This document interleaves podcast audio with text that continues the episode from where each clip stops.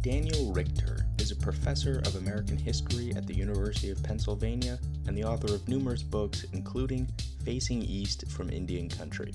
This is Daniel Richter. I'm Duncan Gammy. You're listening to Dunk Tank. Great. Uh, I'm here with Daniel Richter. Uh, thank you very much for joining me today. It's great to be here. Thanks. Uh, so, you've written uh, a number of books on Native American history. Um, one of the more notable uh, books that I, I, got really engaged with uh, was Facing East from Indian Country. Uh, fantastic book where you're looking at um, Native American history uh, and the early formation of the country from their perspective. And I was curious why, um, just sort of start off here, why, as a historian, you felt like it was necessary to write this book. Well, there, there's a lot of ways into that. I guess the first thing I'd want to say is that I've been, it's been interesting that I, I think in a lot of ways, people have misinterpreted what I said I was trying to do in that book. Hmm. I never pretended to be able to write from a Native American perspective, in that I'm clearly not a Native American person. Right. I did not live in the 17th or 18th century. Um, it would be incredibly pretentious of me to try to say that I could write from a Native American perspective. What I tried to do in that book was to situate myself as, a, as an historian in Indian country, as I said, um, to try to tell this story as if I was a reporter uh, looking at things from the perspective of, as best I can reconstruct, of Native communities at the time. I think that's a little bit different from saying I can write from a Native American perspective. Yes. Right. And um, so I just, uh, that is something that um, maybe I was too subtle in the book. Uh, maybe it's a, it's a complicated message to get across, but I do want to stress that I, I don't think I can actually write from Native perspective, but I can try to write early American history as Native American history. I see. Not as something excuse me. Yeah, go ahead. No, no, I was just curious. Had people given you any uh, guff about that? Because I, I, I didn't feel like it was an unclear message, and I, I, definitely didn't feel reading it like you were trying to claim to to speak for these people. No, I don't think I've gotten any particular guff, but it but it does always. Um, I feel like every time somebody describes the book that way, and you're not alone. I mean, I think that sure. massive numbers of undergraduates who've read that book have said it that way, and I can understand why. But um, I, I, think that it's, um, and, and, maybe one of the things I tr- was attempting to do in that book, and you asked me why I wrote it. How many hours do we have for this podcast? we can go as long as you want.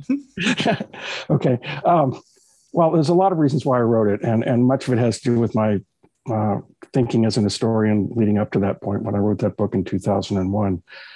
But one of the things I had been doing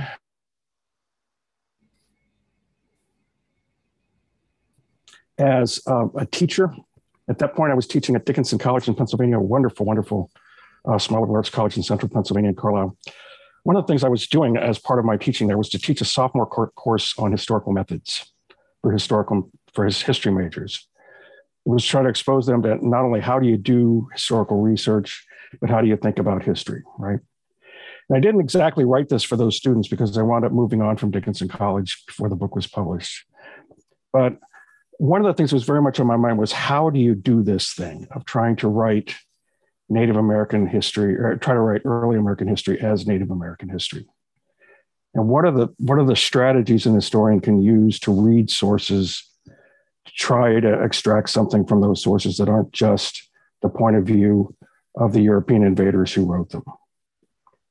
And so that book um, actually, uh, in each chapter, it tries to illustrate a different way of doing that.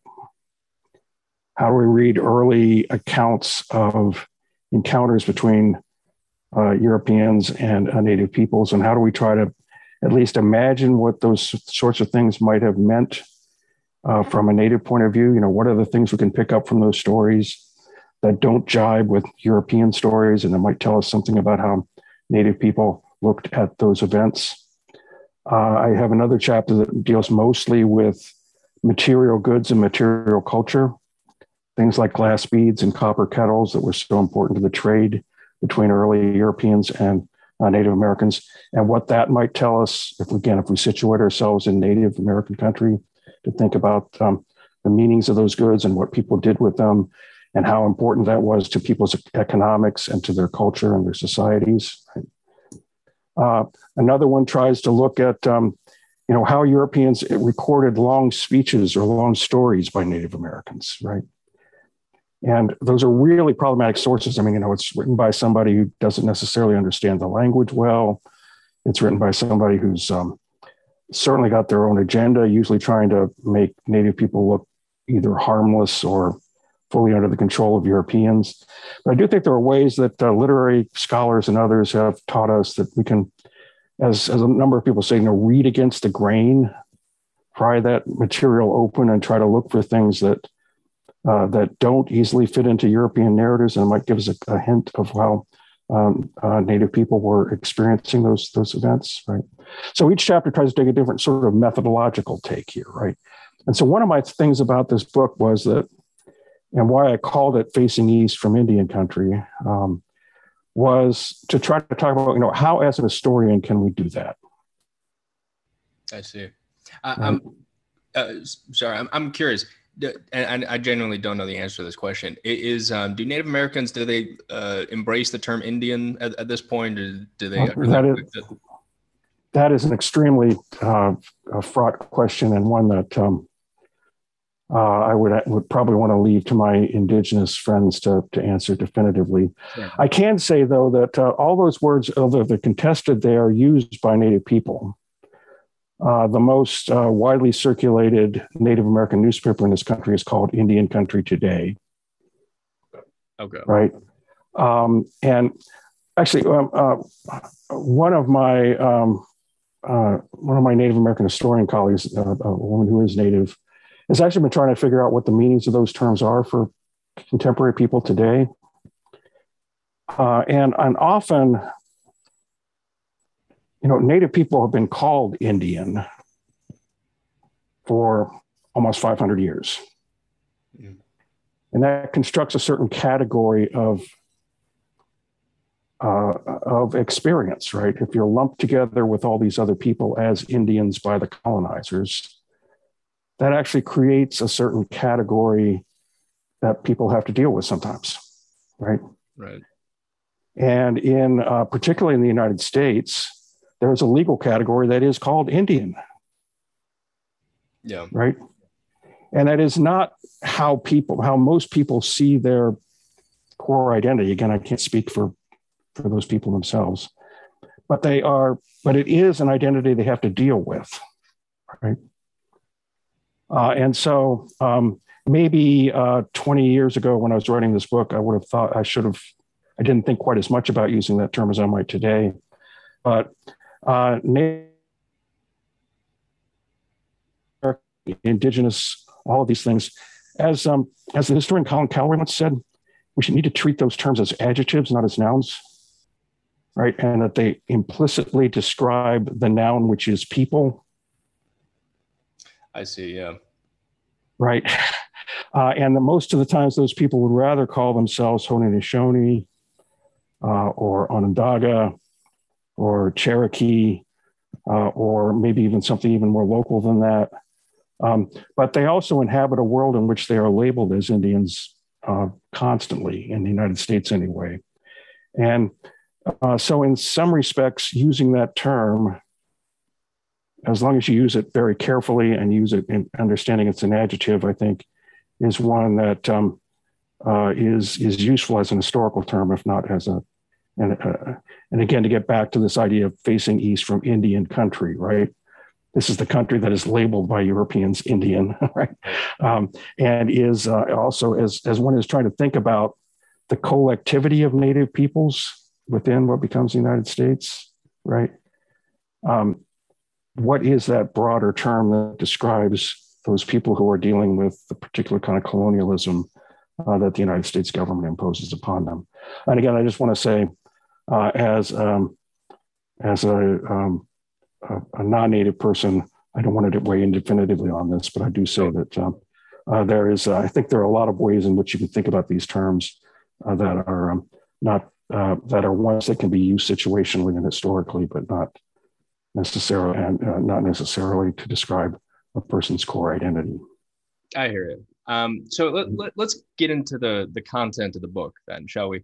Um, I'm curious when you know I, I remember this is obviously a, a, you know a different set of indigenous people entirely, but I remember one of the images from I guess I, I must have been you know middle school or elementary school when I saw Apocalypto for the first time, and that eerie image when they at the end of the movie uh, they look out and they see the sh- the ships coming to shore and it's these colonizers and it's mm-hmm. it, it's um it's very foreboding as in terms of an ending and i'm curious that that's something that uh, you know has stuck in my mind but i don't know if that's how uh, settlers were received in the beginning and as you mentioned in the book a lot of for the most part in the very beginning a lot of most natives did not see settlers. They just heard these rumors of these people who would come mm-hmm. on board. Um, so, what was the general tenor of those rumors like? Were people uh, weary? Were were they curious? I mean, probably a lot of emotions. But what was going on? Well, again, I think a lot of different emotions, and uh, and we can only kind of try to uh, reconstitute bits and pieces of that. Um, I think, first off, is there any particular reason why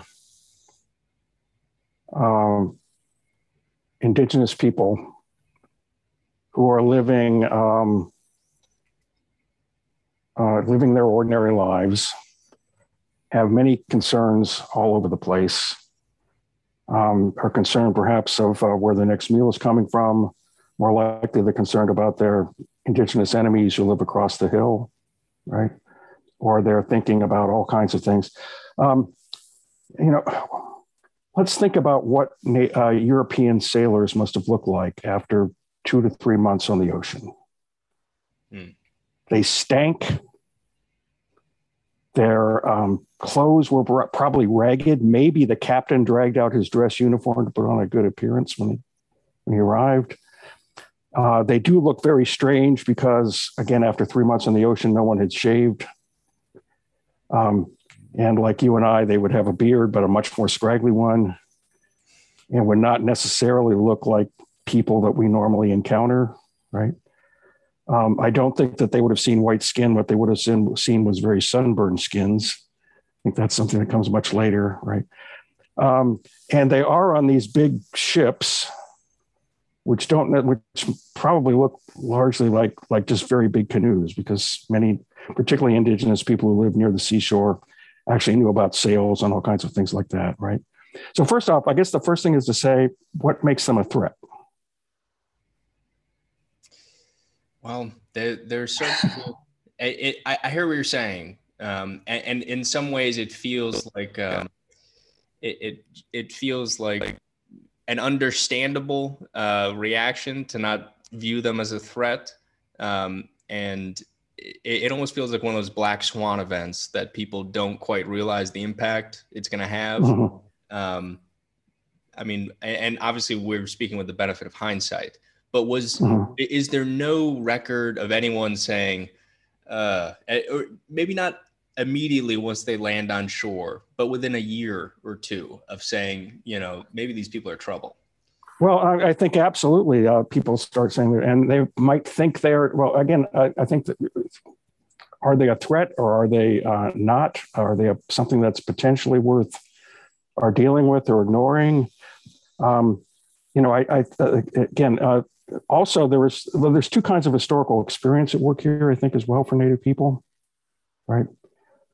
One is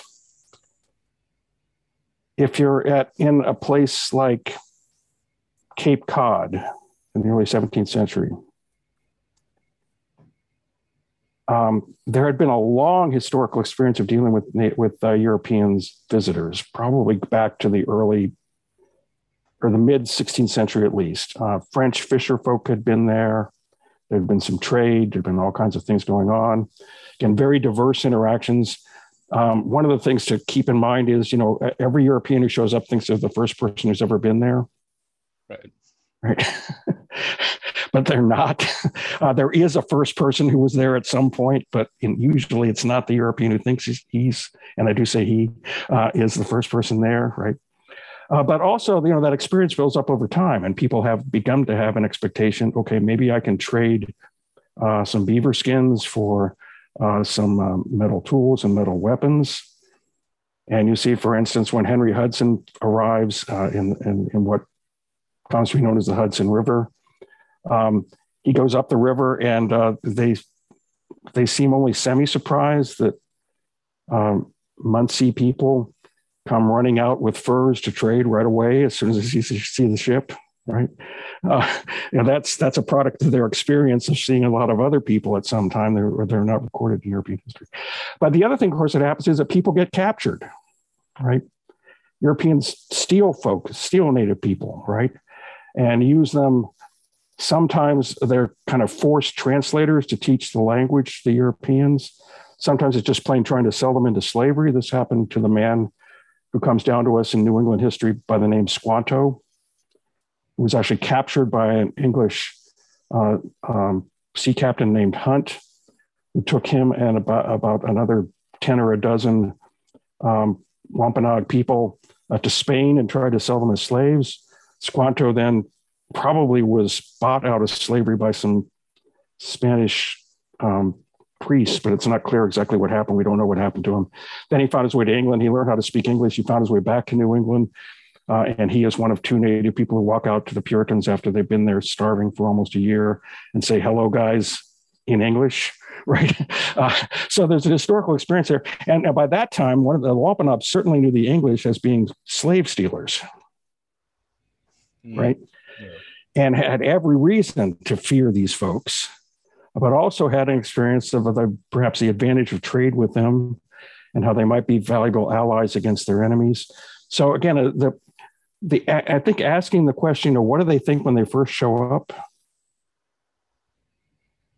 is a little bit of a false question. Now, I said there's two historical experiences. One is the experience of you know trading, slave raiding, uh, killing each other, perhaps even putting together the pieces. that disease shows up shortly after Europeans show up, right? Uh, the other is most of what we have in native oral traditions about these first contacts comes from a century or maybe even two centuries later. Stories recalling um, perhaps uh, stories about you know big floating islands showing up with strange godlike creatures, or at least not human creatures, uh, on board. Um, stories that um, that do draw a moral from this, and that clearly say these were people we sh- that who are um, powerful and we need to be aware of and all these kinds of things. But that's also that's an historical story told long afterwards through vocabulary uh, of native uh, ways of understanding their own past and their own significant events right? And so i'm always wary when i read accounts that say when the europeans showed up native people thought they were gods Right. Right. Well, I think that uh, that first off, what is a god to a native person, right? And uh, native people in Eastern North America talked about various kinds of other than human people who had powers.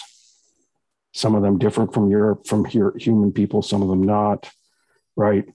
Um, and uh, but but then you could also talk about any person, whether they're human or not, as having these kinds of powers and these kinds of um, and so, so all these things, you know, they're, they're problems of translation, they're problems of historical understanding, they're problems of, of how um, uh, descendant peoples uh, make sense of their own ancestors' choices and decisions.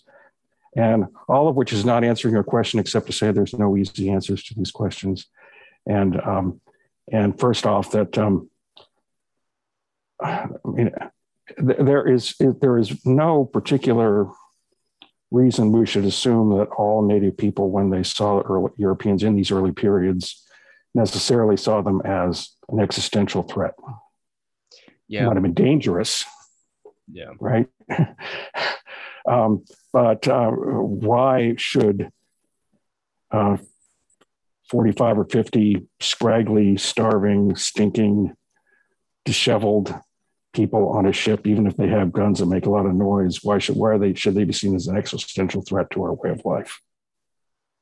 Yeah, and and, and it is it, it makes total sense um, why they would not view view settlers uh, initially as an existential threat.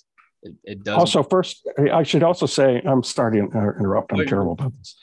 Um, did they necessarily see them as settlers, and what does that mean? Sure. Yeah. I, I mean, it, so did they? I mean, they, they did arrive and, and basically settle in the country, but I, I the Native Americans had a different concept of property ownership, uh, and especially of land. they did. So they did, did but uh, but of course, again, getting back to the what I was describing about those early encounters, uh, most of those early account, encounters are with military men, fishermen, um, explorer men, right. uh, who are actually not there to settle. Yeah. They're there to scout out the country. They're there to trade. They're maybe there to capture some slaves. They're for all sorts of reasons. Um, fisher folk, fishermen might set up a camp over the winter uh, to guard a particular spot where they're going to dry their fish when the fleet comes back. But uh, again, it's it's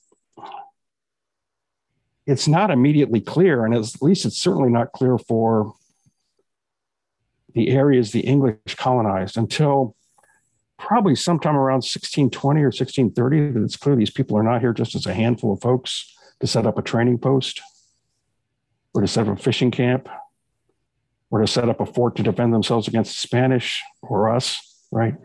Uh, but they're really after our land, and that that that that comes considerably late in the process, right?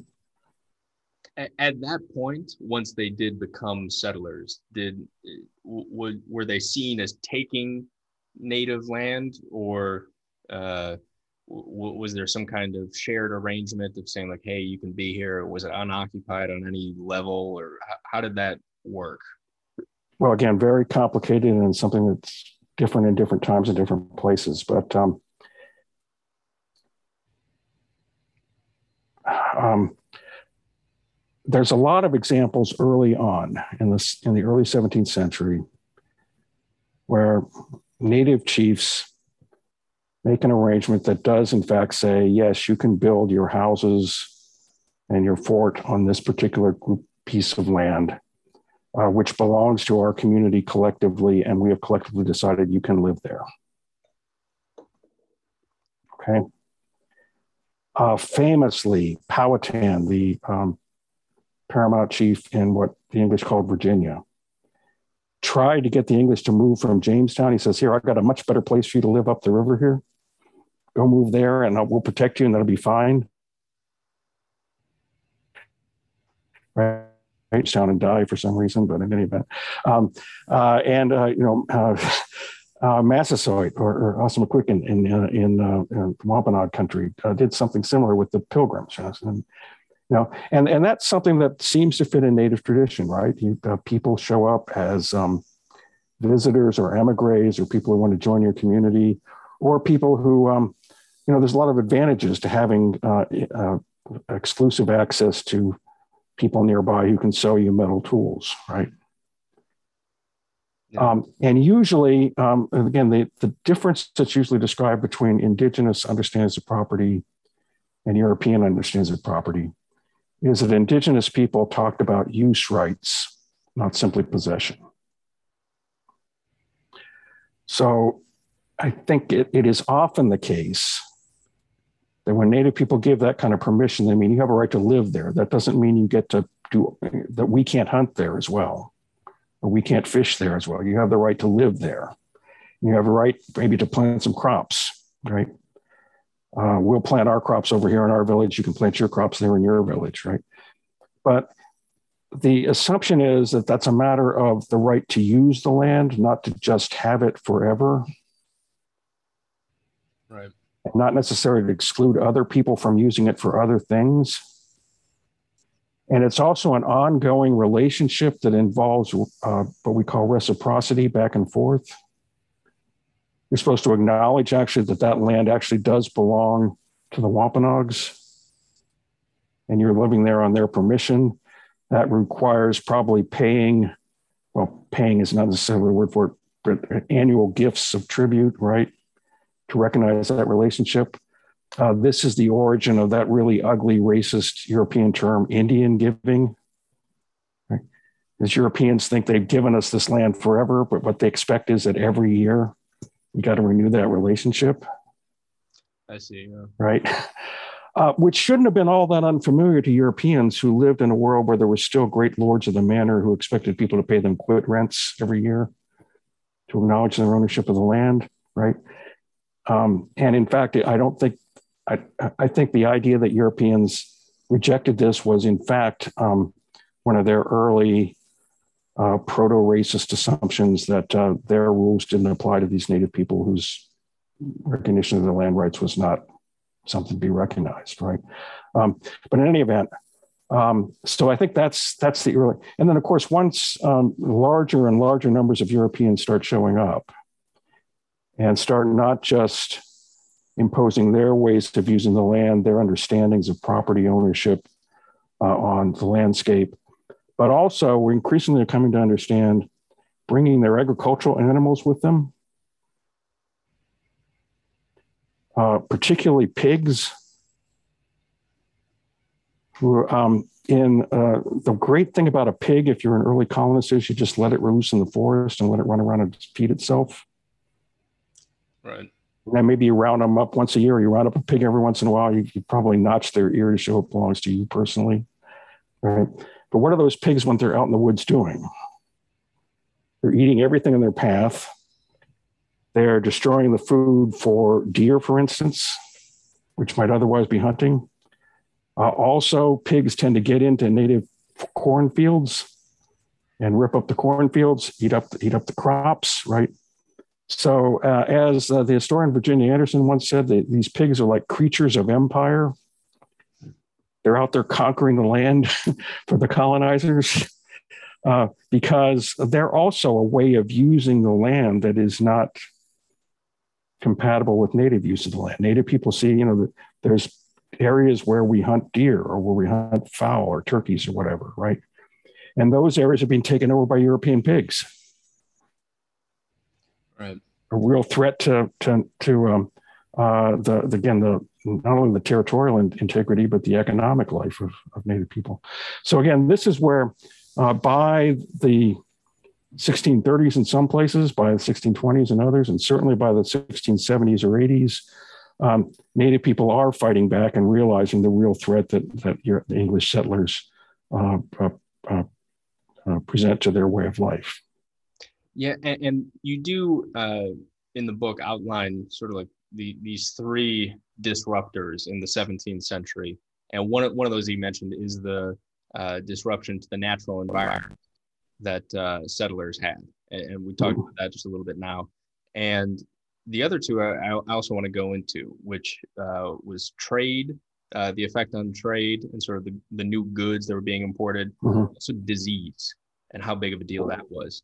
Um, maybe let's start with disease. I mean, we talk about uh, the bubonic plague in Europe and the effects it had on the population there, um, but horrible devastation within Native American communities uh, in terms of the spread of disease. I, have always been curious: is, is there is there a reason why there was no why this was not a two way street? I mean, if the two populations, European and Native American, had not interacted before. What, why weren't Europeans getting sick? Do we know?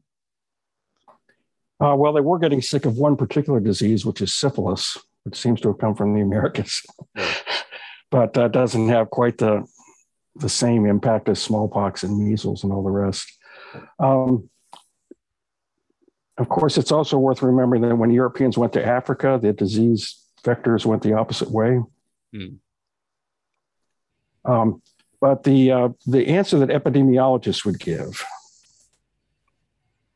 is that and and and this probably resonates pretty well today as we're still dealing as we're still dealing with covid right that viral diseases evolved uh, in, on the three continents of Europe, Asia, and Africa, which had long been interconnected.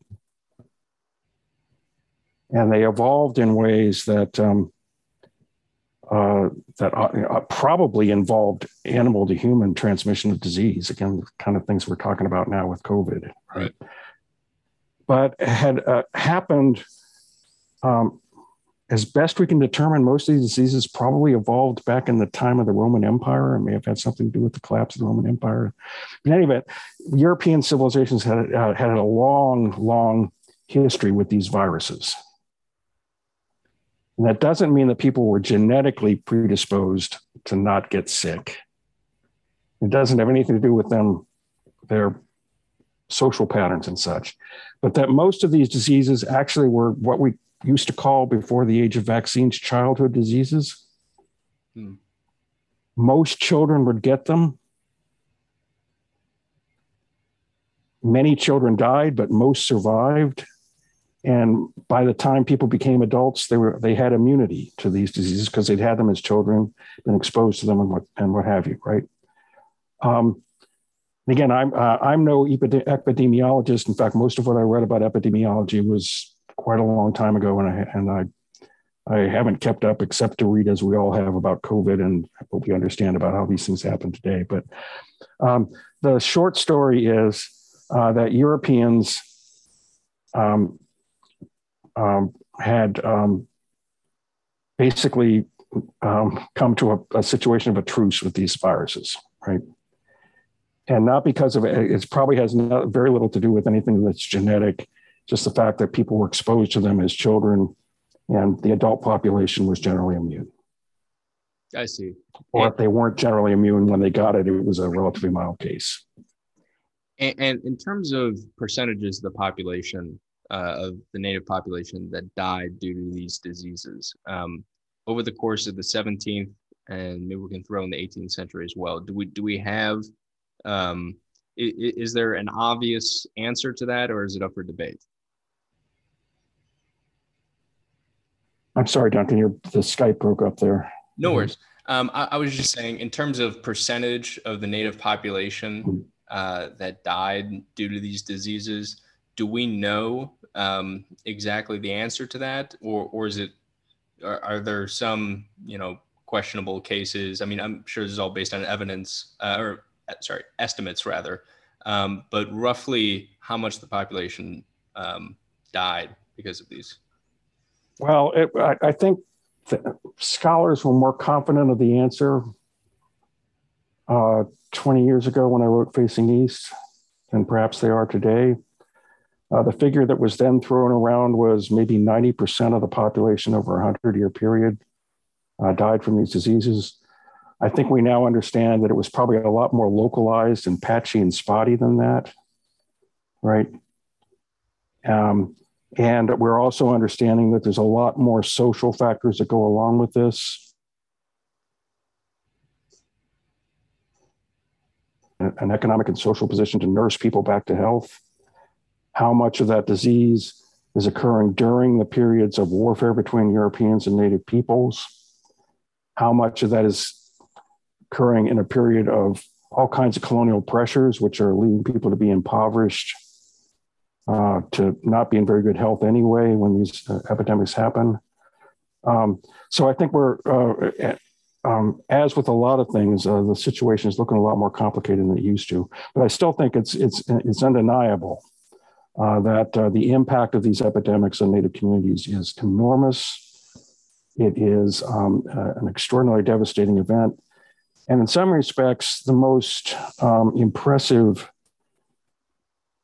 uh, part of the story is that somehow Native people survive and are able to recombine their communities and are able to put things back together under all the enormous pressures of colonialism um, to, uh, you know, reconstitute their communities and um, uh, revitalize their communities under uh, this enormous uh, biological threat of, um, of um, smallpox, measles, chickenpox, uh, often all hitting at the same time. Um, and um, uh, in any event, I think we're uh, we're less confident than we used to be about a certain percentage figure, which, as you say, always depends on estimates and depends on probably lack of European sources to tell us what the baseline was before the epidemics hit. Right. And we certainly can know that in particular cases, I mean, there are documented cases of the enormous impact that disease would have. The Jesuit missionaries and um, uh, record these epidemics in particular villages at particular times in enormous detail. Uh, there are early accounts from New England that also talk about how horrible the smallpox epidemics were. Uh, what we are less confident in is, you know, just how widespread were those epidemics? When were they pandemics? When were they local outbreaks? Um, and exactly, um, you know, how many people survived a particular epidemic is, is something again that of that we'll probably never know the the uh, the firm answers to, but nonetheless, there's no doubt that this is a huge um, uh, factor, uh, and as um, as some people have said, that the main um, the main feature of native life in the 17th century anyway is death. God, that is so crazy. Were there any um, sort of accounts at the time? I mean, I, I know we're dealing with a, a, lot of oral history and, uh, as you mm-hmm. mentioned earlier, uh, like European transcription of uh, Native American speeches. Um, but were there any accounts at the time from any from anyone of people being like, "Oh my God, look at the devastation going on right now"? Yes, absolutely. Um, there's a famous quote from early New England, and I wish I had them. I can't come up with the person's name uh, uh, right off my hat, but um, uh, he talks about uh, traveling around the countryside and seeing unburied bones everywhere. Jeez. And he describes this as a newfound Golgotha, referring to the hill of the skulls where Jesus was supposedly crucified, right?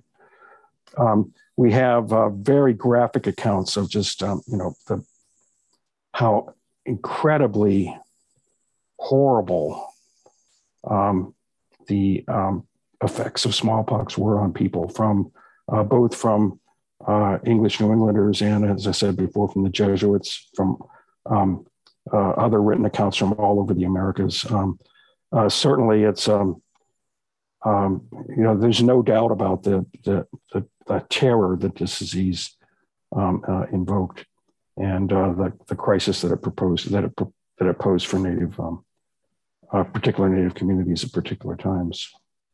And, and you said um, you know, one of the central facts of Native American life in the 17th century was death. The, there was also this disruption to trade that you talk about in the book, where you have a lot of new tools being introduced uh, that change really like the, the basic building blocks of life. Like even things like how to start a fire uh, was made much simpler. And I guess this ties into the fact that uh, on a certain level, uh, the arrival of Europeans was seen uh, as a potential advantage. Um, there, there was trade, of course, before European settlers. Um, how was it? Um, how was it impacted with the arrival of Europeans? Was it mostly in the form of these new goods that uh, that came on shore? Uh, new goods, and and again, um, I those goods I don't think should be seen. Uh, they they certainly cause enormous cultural transformation, but I don't think we should see them necessarily as um, somehow destroying native cultures. I think that at, at, least in the short run, I think they're seen as enriching native cultures, and we can certainly see that you know, native people are using those goods in ways that are very much rooted in their own traditions. Um, they use copper pots first as sources of raw metal. In fact, the early copper pots seem to have mostly cut up to make um, cutting tools, uh, arrowheads, all kinds of other things. But then once the copper pots become more um, um, plentiful, uh, they're used in the same way that ceramic pots used to be used, right? But they're just new and improved versions of those things. Um, glass beads, uh, shell beads, all these things fit well into native um, aesthetics and native understandings of, uh, in many respects, the the sort of uh, sacred goods that go along with with religious life, right? Uh, those things just become they become uh, you know sources of cultural efflorescence, right? Uh, once you have iron tools, you can make much better and much more detailed uh, carvings on, say, animal bone, right? Right. There, there's all kinds of things that there's there's no reason to see any. This is. Um, I like to say, you know, have have Americans become less Americans because we all buy Japanese TVs now, right? Or Korean TVs, right? Some would argue that we have. Uh, some would argue that we have, but but it's certainly not because we suddenly become Koreans, um, right? Uh, white white Americans have become, but in fact, you know, it's fitting into these existing patterns, right? We already knew what to do with TVs, right? Um, and these are just new and better ones. Uh, the other thing to keep in mind, of course, is there are lots there are lots of spin-off effects. Again, that who would necessarily see this as you'd have to be an, an enormous genius to figure out that there's going to be trouble down the down the road, right? Uh, but of course, once everybody thinks they need copper pots,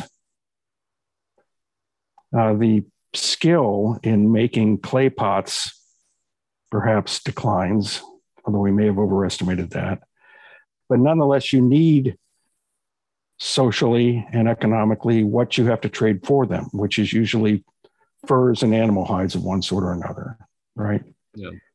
So more and more of men's life needs to be devoted to hunting and not hunting for food, but hunting for commodities that are going to be traded on the global market, right? And this begins to really, again, change the economic basis of people's lives, right?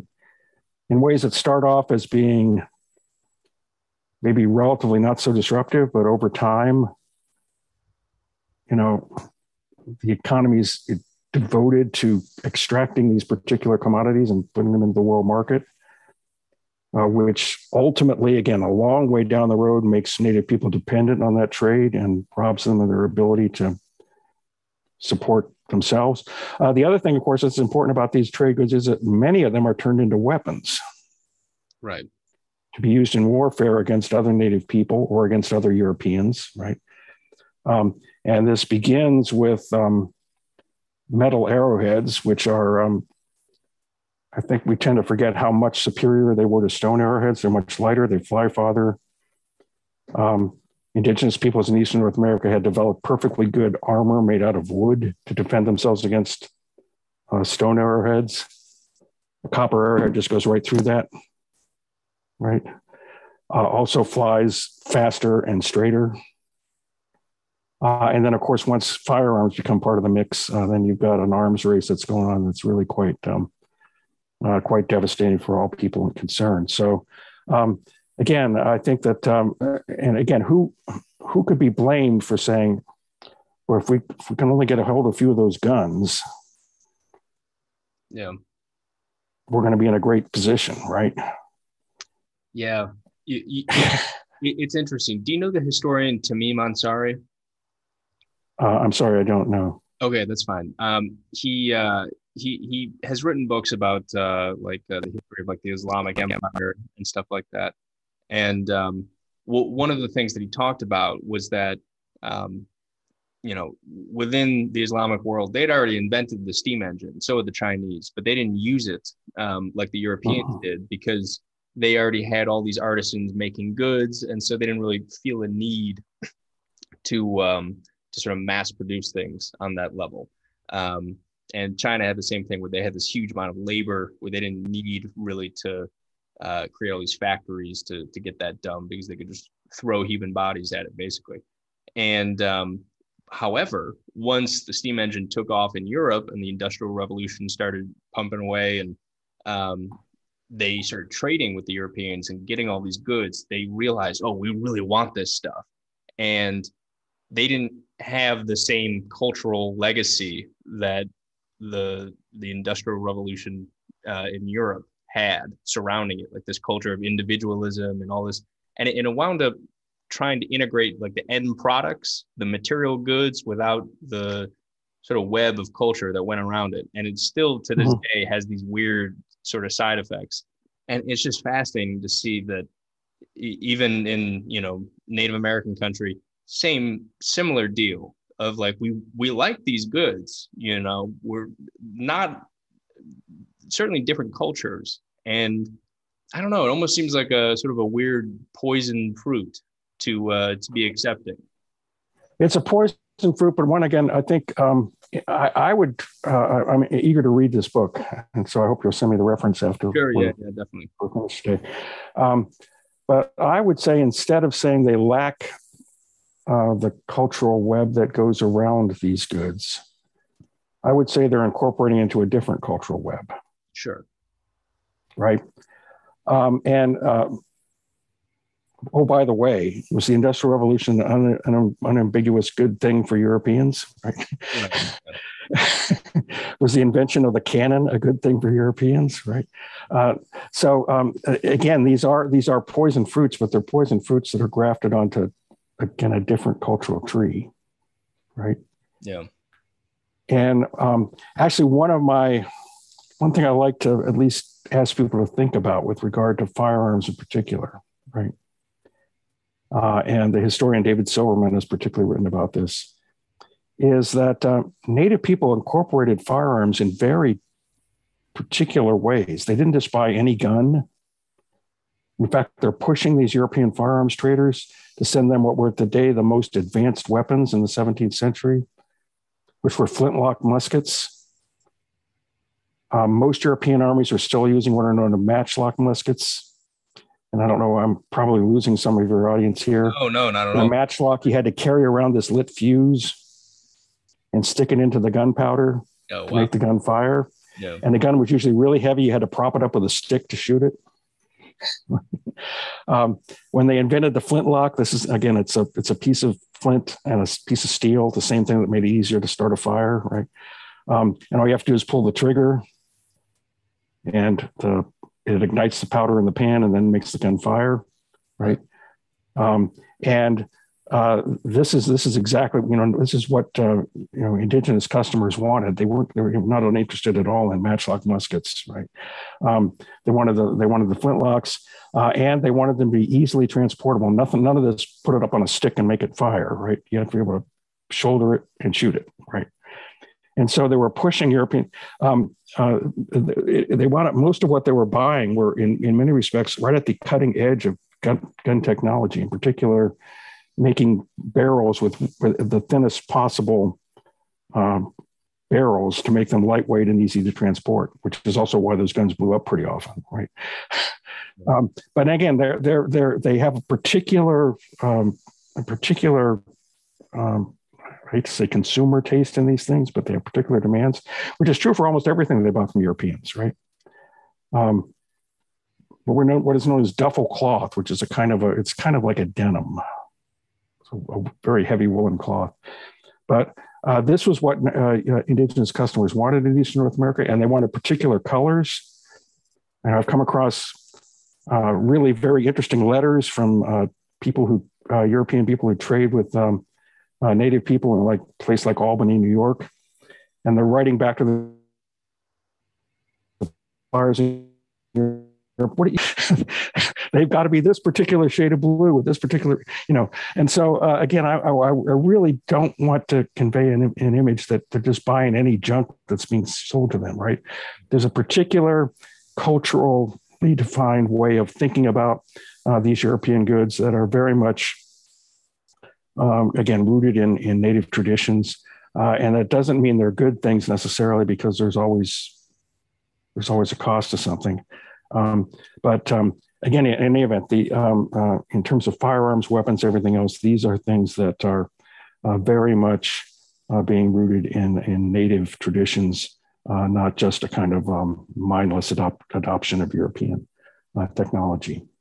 Yeah, and, and we talk about the the arms race that was going on, and one of sort of the um, the events that seems to uh, th- this conflict uh, between settler and, and native seems to be sharpening in, into what it ultimately became um, is Pontiac's War, and mm-hmm. you, waged by Native Americans against settlers, or, or maybe can, can you tell us uh, briefly why uh, this war was waged?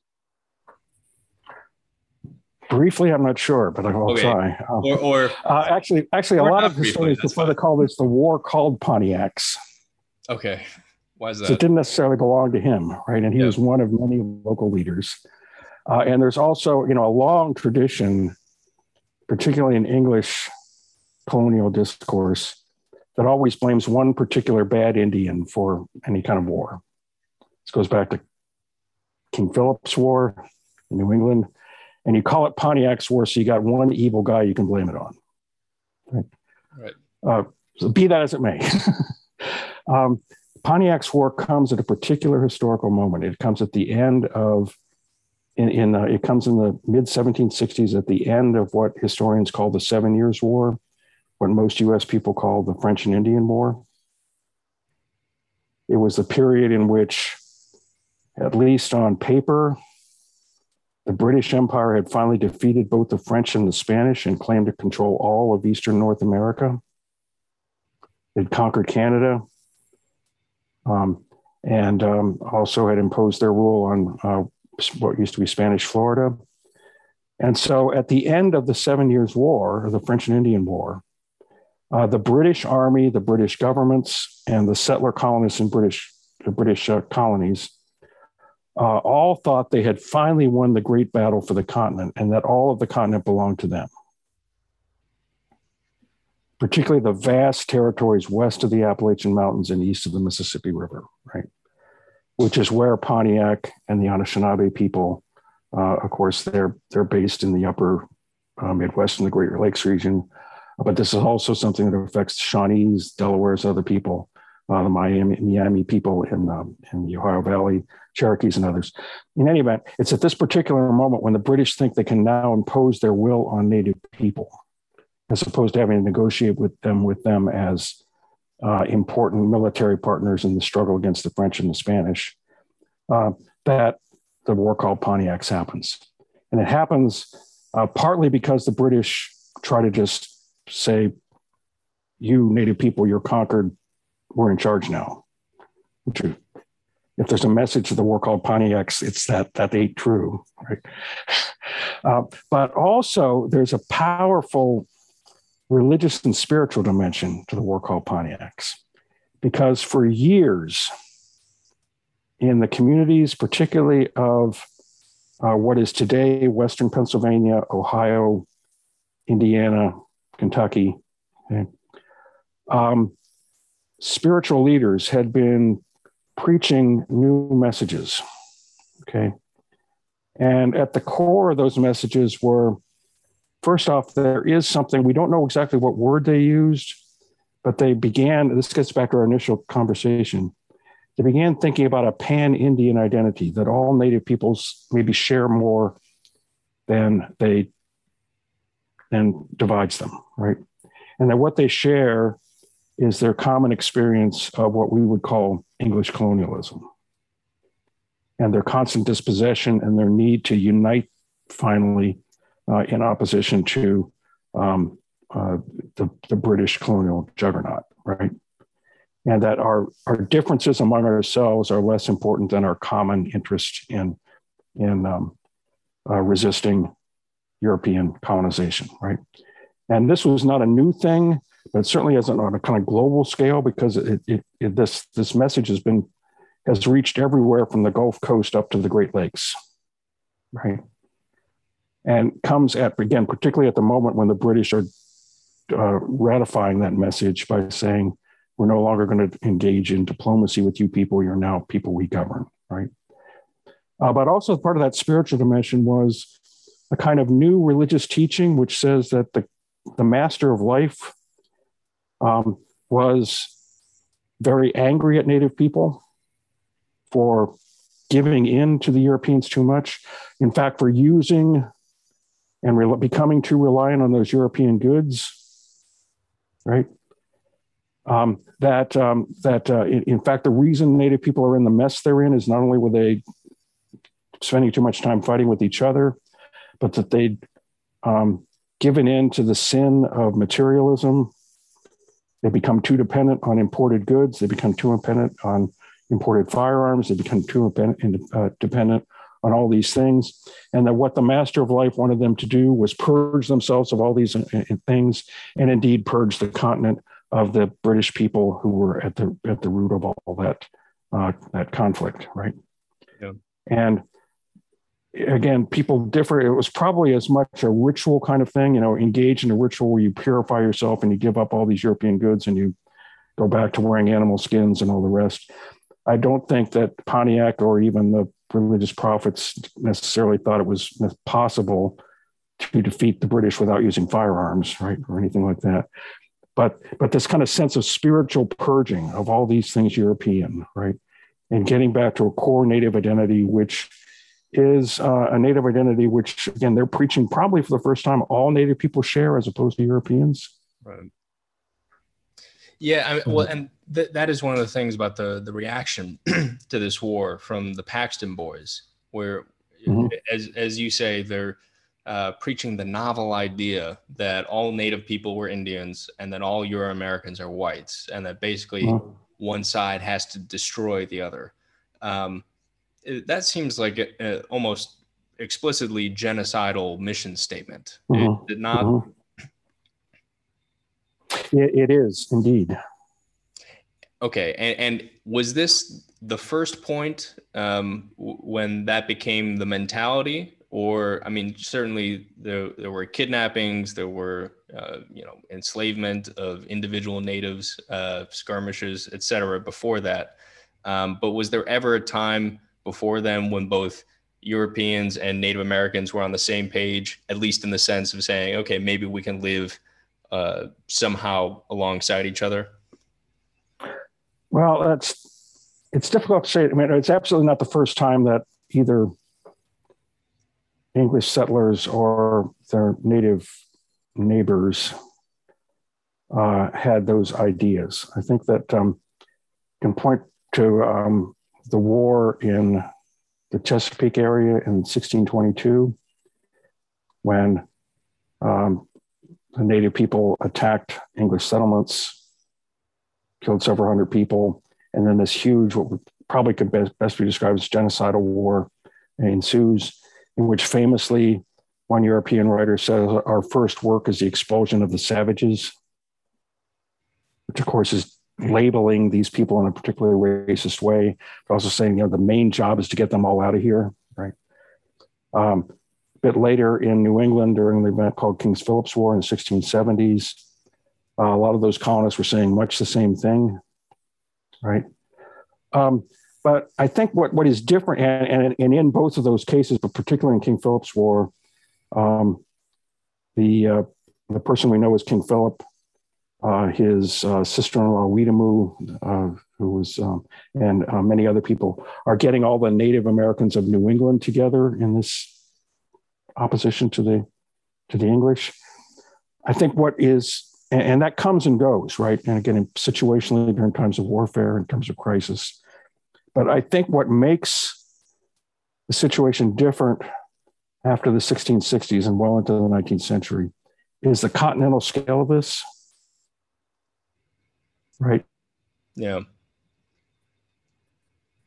Um, and the articulation on both sides uh, that we're engaged really in a race war, and the articulation by people like the Paxton Boys, who um, they're famously opposed by Benjamin Franklin and by the government of Pennsylvania. Right. And in fact, they wind up not just massacring um, the um, uh, native community of Conestoga, but then marching on Philadelphia to try to get the government to engage in their genocidal war, right? But this is coming on the eve of the US Revolution. And in fact, um, as a historian named Patrick Spero has recently pointed out, the Paxton boys are using the very same rhetoric that the people protesting the Stamp Act in Boston are using. Our government doesn't care about us. Uh, we are being uh, ignored in a lot of ways. We are the true subjects of the British Crown because we understand the rights of white Americans, right? Um, and so this becomes, this feeds into uh, the rhetoric of the American Revolution, which, which becomes many things, but it is also very much a settler colonial war uh, to um, uh, purge the continent of native people and make it a place that um, that uh, uh European settlers can uh, uh, can occupy and enjoy without the without the native native encumbrance. Um, so we're almost at an hour here. Um, so I, I, wanted to ask you before we go, as we're looking at this period of history, do you think um, we, we've somewhat already addressed this in the previous question, but do you think that the fate of Native Americans was predetermined um, as soon as settlers started to arrive? Um, and, and, and, you know, certainly if they had just wiped out every single European that came on shore, maybe it would have been a different story. But in, in realistic terms, um, do you think that there were moments that could have gone either way, um, where things could have been tweaked, treaties could have been made stronger, uh, such that today we could be somehow living side by side? Look, I think people always make choices in history. Nothing is preordained. Uh, some courses of action are more likely than others, but um, in particular, if you look at the uh, the early century or two centuries or even three centuries of interactions between Native people and Europeans, there's all sorts of points where people make decisions at a crossroad, and it's usually the, Euro- the Europeans and the British settler colonists who are making those decisions. Um, but um, you know, uh, people people make moral choices, uh, and they uh, uh they create that history. So I'm hesitant to say that it was it necessarily had to turn out this way, right? Um, in hindsight, yes, that's probably true. But um, again, there were always paths not taken and paths that people could have taken uh, that they didn't. And um, in many cases, it comes down to greed, right? Those European settlers just never seem to have enough land. And there's always native people who are sitting on land that they want.